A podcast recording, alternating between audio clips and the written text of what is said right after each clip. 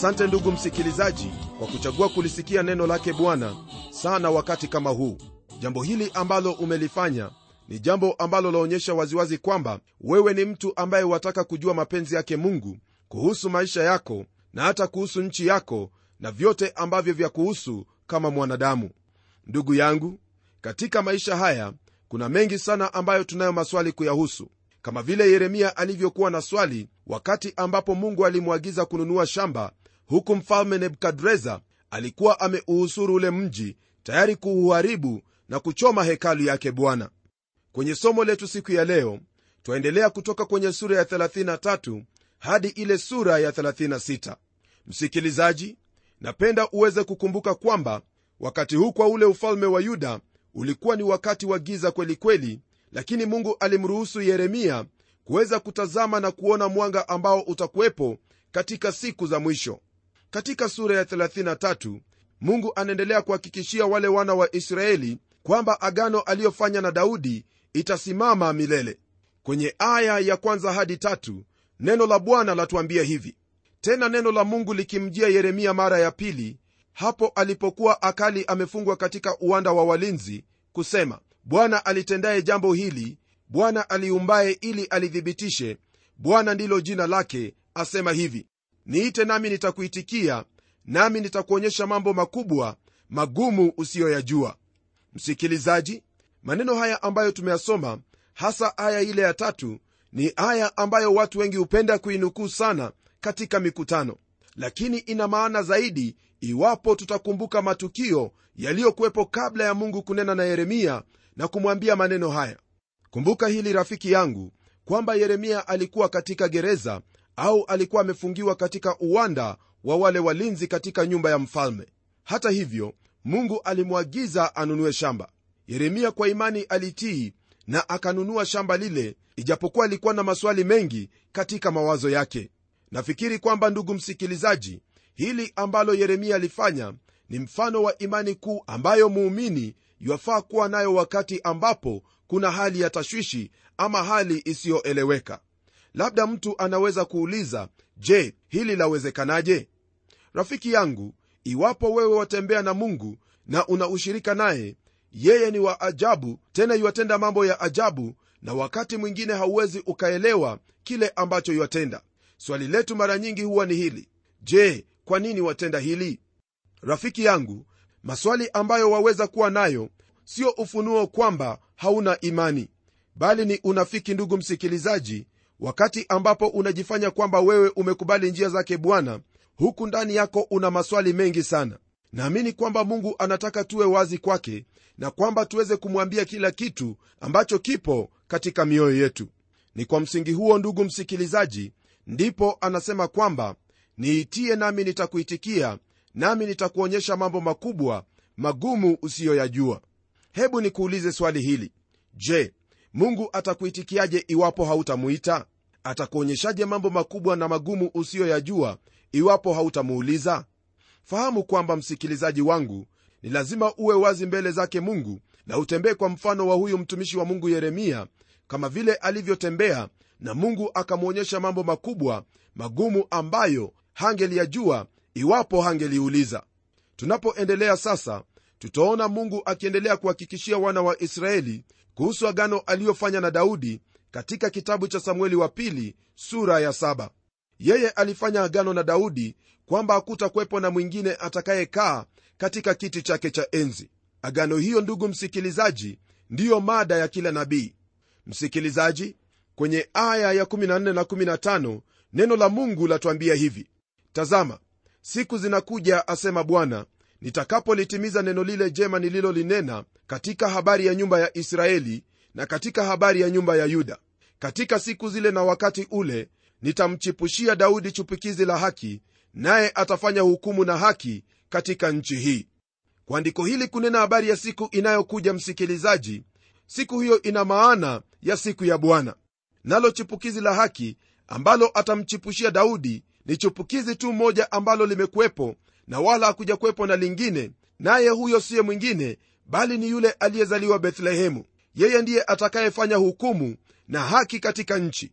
Katika historia yote ya israeli pamoja na historia yote ya ulimwengu hakuna mmoja ambaye ametawala kwa jinsi hiyo. Lakini siku moja atakuja naye siye mwingine bali ni bwana yesu kristo. Kwenye aya ya 16 neno la mungu laendelea kutwambia kwamba katika siku zile yuda ataokolewa na yerusalemu atakaa salama na jina lake atakaloitwa ni hili bwana ni haki yetu. Jina hilo bwana ni haki yetu katika lugha ya kiebrania ni yehova sidkenu. Iwapo wewe nami ndugu msikilizaji tuna haki yoyote basi hiyo ni haki ambayo twaipata katika kristo yesu. Wala hakuna sehemu nyingine yoyote ambayo twaweza kupata haki. Fahamu kwamba neno la mungu latuambia kuwa haki yetu wenyewe au matendo yetu ya haki ni kama vitambaa vilivyotiwa unajisi mbele zake mungu. Bali waweza kuhesabiwa haki bure unapomtumaini bwana yesu kristo kama vile neno linavyotuambia katika sura ya kwanza ya kitabu cha wakorintho wa kwanza aya ile ya 29 hadi 31 msikilizaji kwenye aya ya 17 neno la bwana laendelea kwa kutuambia hivi. Maana bwana asema hivi daudi hatakosa kuwa na mtu wa kuketi katika kiti cha enzi cha nyumba ya israeli. Je ndugu yangu wafikiri huyo mtu yupo siku hii ya leo? Hakuna hata mmoja katika ulimwengu wote ambaye yuwaweza kudai kukaa katika kiti cha enzi cha daudi. Kuna mmoja tu ambaye mtunga zaburi ananena habari zake katika zaburi ya 110 aya ya kwanza akisema hivi neno la bwana kwa bwana wangu uketi mkono wangu wa kuume hata niwafanyapo adui zako kuwa chini ya miguu yako. Msikilizaji huyo siye mwingine bali ni bwana yesu kristo maana kristo ndiye aliyepaa na sasa ameketi katika mkono wa kuume wa mungu baba. Tukigeukia aya ya 19 hadi 22 hivi ndivyo ambavyo neno la bwana latuambia.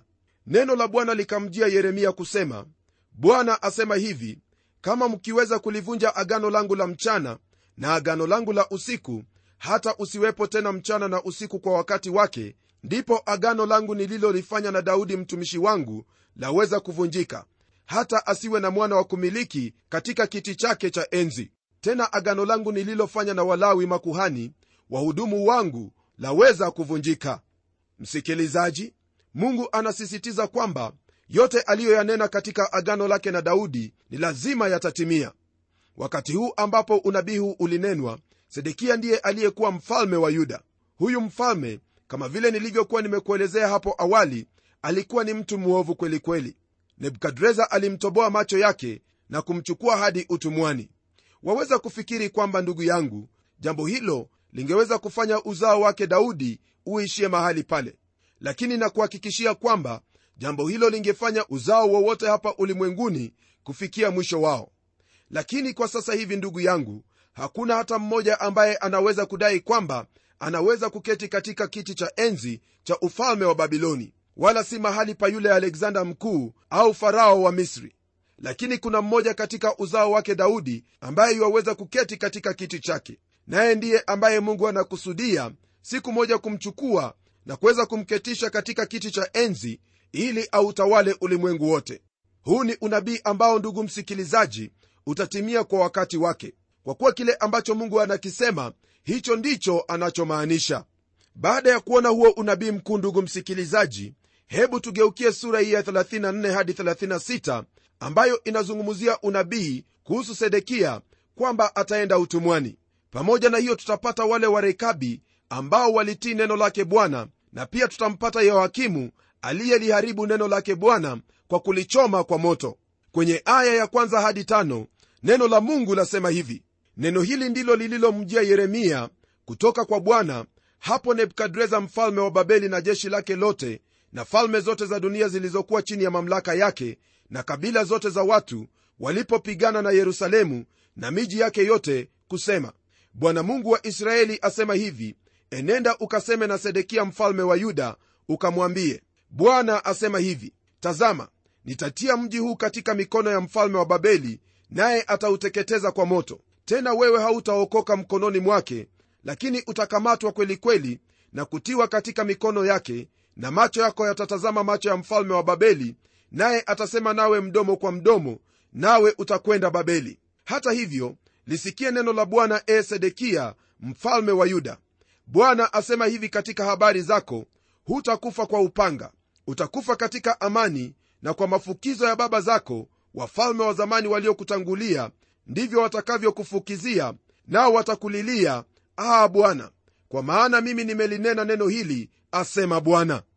Msikilizaji huu ulikuwa ni unabii wa yeremia aliyotabiri kwamba mji wa yerusalemu utachomwa kwa moto na mfalme wa babeli na sedekia pia atachukuliwa mateka. Tukiendelea kwenye aya ya 8 hadi 9 neno la bwana liendelea kwa kutwambia hivi. Neno hili ndilo lililomjia yeremia kutoka kwa bwana baada ya wakati ule mfalme sedekia alipofanya agano na watu wote waliokuwa katika yerusalemu kuwatangazia habari ya uhuru ya kwamba kila mtu amweke huru mtumwa wake na kila mtu amweke huru mjakazi wake ikiwa yule mwanamme au yule mwanamke ni mwebrania mtu yeyote asiwatumikishe yani asimtumikishe myahudi nduguye. Msikilizaji sedekia alifanya agano na watu wote kwamba wasiendelee kuwatumikisha wayahudi ambao ni ndugu zao bali wawaweke huru kulingana na neno lake bwana alilowaagiza katika kitabu cha kutoka na mambo ya walawi. Kwenye aya ya 15 hadi 16 neno la mungu liendelea kwa kutwambia hivi na ninyi mliokuwa mmegeuka mkafanya yaliyo haki machoni pangu kwa kumtangazia uhuru kila mtu ndugu yake ninyi mlikuwa mmefanya agano mbele zangu katika nyumba ile iitwayo kwa jina langu. Lakini mligairi na kulitukana jina langu kila mtu akamrudisha mtumwa wake na mjakazi wake ambao mmewaweka huru kama walivyopenda wenyewe mkawatia utumwani tena wawe watumwa wenu na wajakazi wenu. Ndugu msikilizaji kwa sedekia kuwapatia watu uhuru wao kama mfalme yeye angelikuwa kielelezo kwa ulimwengu wote yani kwa wale wote waliokuwepo pale yerusalemu kwamba yeye ni tofauti anamtumikia mungu aliye hai mungu wa kweli. Lakini aliyoyafanya yote yalikuwa ni kwa unafiki na kwa kujifanya hakutekeleza ahadi yake. Jambo hili lilimfanya yeye kuonekana kwamba amelitukana jina lake bwana. Msikilizaji wewe ambaye unaishi kwa jina lake kristo ya kupasa kuishi jinsi inavyokuhitaji wala usiishi kama mtu asiyeamini maana unapofanya hivyo wewe unamkasirisha mungu tena wafanya jina lake bwana kutukanwa miongoni mwa watu. Tembea jinsi ambavyo kristo amekufundisha maana amekufundisha kuenenda katika haki katika kweli na katika hukumu. Unapofanya hivyo watu watakutazama na kuona kwamba wewe ni mtoto wa mungu wewe ni tofauti na wao na watatafuta kujua ni mungu yupi unayemtumikia. Kwenye aya ya 19 hadi 21 neno la mungu lasema hivi. Wakuu wa yuda na wakuu wa yerusalemu matowashi na makuhani na watu wote wa nchi waliopitia katikati ya vipande vile vya huyo ndama mimi nitawatia katika mikono ya adui zao na katika mikono ya watu wale wanaowatafuta roho zao na mizoga yao itakuwa ni chakula cha ndege za mbinguni na cha wanyama wakali wa nchi na sedekia mfalme wa yuda na wakuu wake nitawatia katika mikono ya adui zao na katika mikono ya watu wale wanaotafuta roho zao na katika mikono ya jeshi la mfalme wa babeli waliokwenda zao na kuwaacheni. Maandiko hayo ndugu msikilizaji yanena kuhusu jinsi ambavyo watu walifanya agano katika siku zile. Hivyo ndivyo ambavyo mfalme sedekia pamoja na wakuu wa yerusalemu na makuhani na watu wote walivyofanya. Lakini wao waligairi na kuvunja agano hiyo kwa kutowapa wajakazi wao uhuru jinsi walivyokuwa wameagana. Kwa sababu hiyo mungu alitangaza hukumu juu ya watu hawa. Msikilizaji ni vyema wakati ambapo unafanya agano uweze kulitekeleza hasa unapofanya agano katika jina la bwana ni vyema uweze kuangalia kwamba umetekeleza agano hilo jinsi mulivyoahidiana. Maana mungu anawachukia wale wanaovunja agano wale ambao wanasema uongo. Tunapogeukia sura ya 35 msikilizaji wangu twapata habari za wale warekabi watu ambao walikuwa sehemu ya waumini ambao walikuwa ni tofauti kabisa na taifa lote. Mungu anatupa habari hizi ili kutukumbusha kwamba hakuna siku hata moja ambayo mungu atauacha ulimwengu huu bila ya kuwepo na shahidi wake hata mmoja. Hata katika wakati ambapo kutakuwepo na giza kuu litakapotanda ulimwenguni kote wakati huo wa dhiki kuu ambao utaujia ulimwengu wote kutakuwepo na wale mashahidi wawili ambao watanena kwa niaba yake mungu. Kwenye aya ya kwanza na ya pili neno la mungu lafungua sura hii ya 35 kwa maneno yafuatayo. Neno hili ndilo lililomjia yeremia kutoka kwa bwana katika siku za yoakimu mwana wa yosia mfalme wa yuda kusema enenda nyumbani kwa warekabi ukanene nao ukawalete nyumbani kwa bwana katika chumba kimoja ukawape divai wanywe. Msikilizaji mungu alimwambia yeremia kuwachukua wale warekabi katika nyumba yake bwana na awape divai ili wanywe. Kwenye aya ya tatu hadi sita neno la mungu laendelea kwa kutwambia hivi. Basi nikamtwaa yaazania mwana wa yeremia mwana wa habisinia na ndugu zake na wanawe wote na nyumba yote ya warekabi nikawaleta ndani ya nyumba ya bwana ndani ya chumba cha wana wa hanani mwana wa igdalia mtu wa mungu. Kilichokuwa karibu na chumba cha wakuu nacho kilikuwa juu ya chumba cha maaseia mwana wa shalumu bawabu. Nikaweka mabakuli yaliyojaa divai na vikombe mbele ya wana wa nyumba ya warekabi nikawaambia nyweni divai lakini wakasema hatutakunywa divai kwa maana yonadabu mwana wa rekabu baba yetu alituamuru akisema msinywe divai ninyi wala wana wenu hata milele msikilizaji kwa msingi ya amri ambayo jamii hiyo ilipewa miaka nyingi hapo awali warekabi walikataa kunywa divai ambayo yeremia aliwapa. Kutokana na utiifu wa amri hiyo neno la mungu latuambia hivi katika aya ya 13 hadi 15 neno lasema hivi bwana wa majeshi mungu wa israeli asema hivi enenda ukawaambie wana wa yuda na wenyeji wa yerusalemu je hamtaki kupokea mafundisho myasikilize maneno yangu asema bwana? Maneno ya yonadabu mwana wa rekabu aliyowaamuru wanawe kwamba wasinywe divai yametimizwa na hata leo hawanywi. Maana waitii hiyo amri ya baba yao lakini mimi nimesema nanyi nikiamka mapema na kunena bali ninyi hamukunisikiliza mimi. Pia naliwapeleka watumishi wangu wote manabii kwenu ninyi. Nikiamka mapema na kuwapeleka nikisema rudini sasa kila mtu na aiache njia yake mbaya mkatengeneze matendo yenu wala msiwafuate miungu mingine ili kuwatumikia. Nanyi mtakaa katika nchi hii niliyowapa ninyi na baba zenu lakini hamkutega masikio yenu wala hamkunisikiza.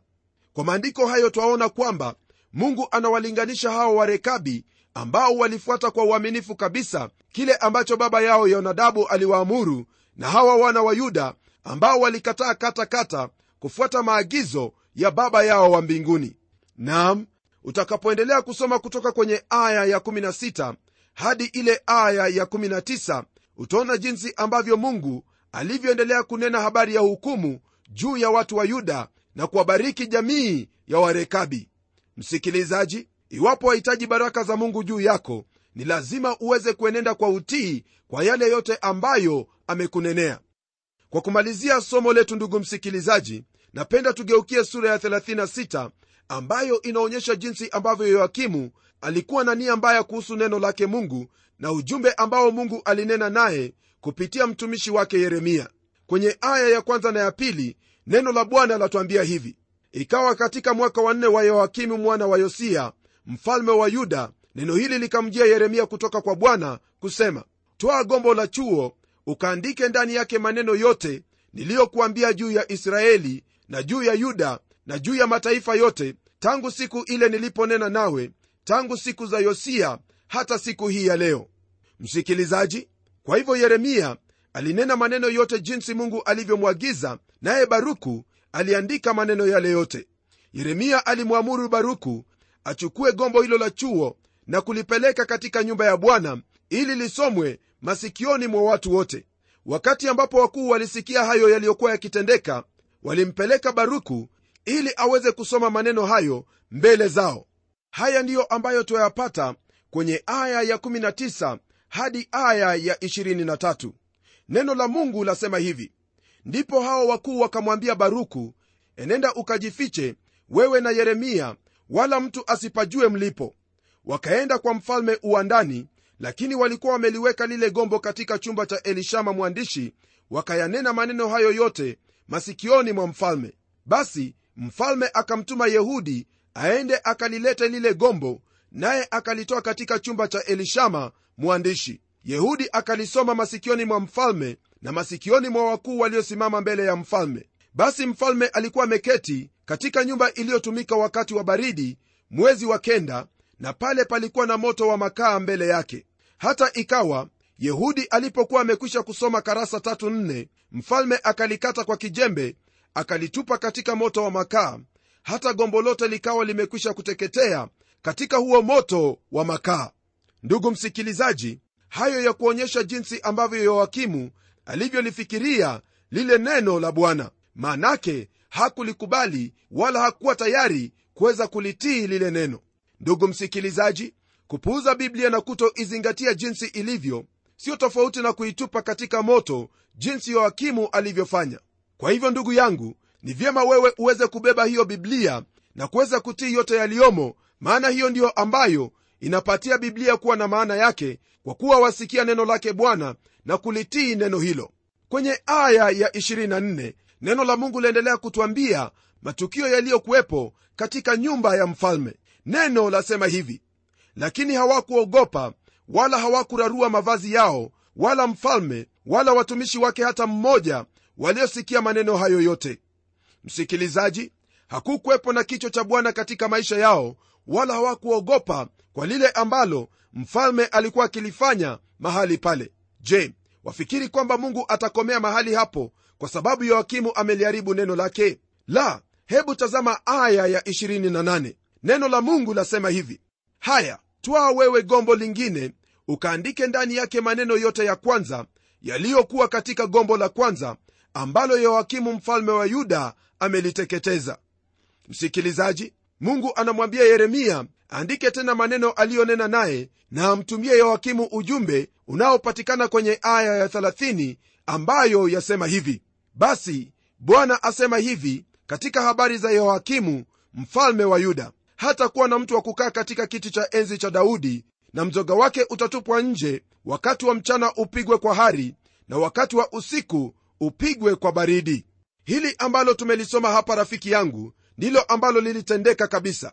Hakuna mmoja anayekalia kiti cha enzi cha mfalme daudi siku hii ya leo. Bwana yesu kristo ambaye ana haki ya kukalia kiti kile bado hajaja rafiki msikilizaji wakati ambapo mtu anakana neno lake mungu na kukataa kutii neno lake mungu kwenye biblia hali yake siyo nzuri hata kidogo.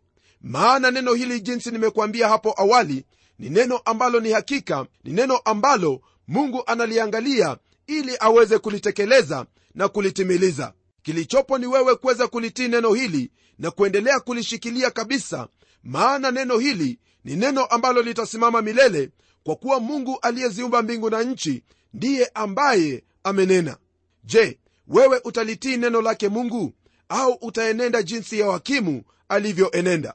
Usienende kwa njia hiyo ndugu yangu maana njia hiyo ni njia ya laana njia ya hukumu.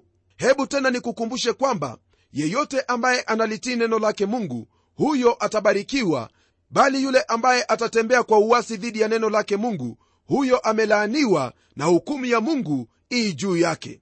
Lakini katika moyo wangu nashawishika kwamba wewe ni mmoja wao wa wale ambao watalitii neno lake mungu.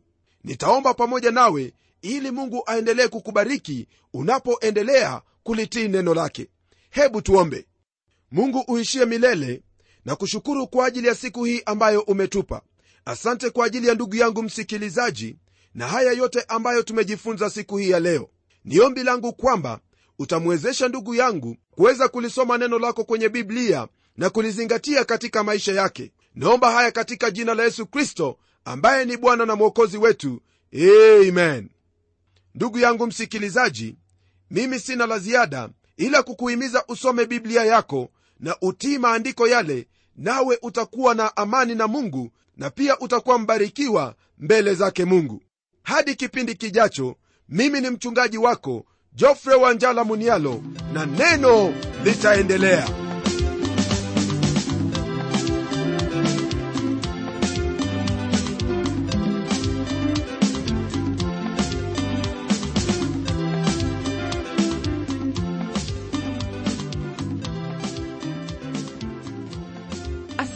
sana msikilizaji wangu kwa kuwa pamoja nasi na iwapo una jambo la kutuelezea au ungependa kuwasiliana nasi na utueleze jinsi unavyobarikiwa tafadhali tuandikie barua kupitia anwani ifuatayo.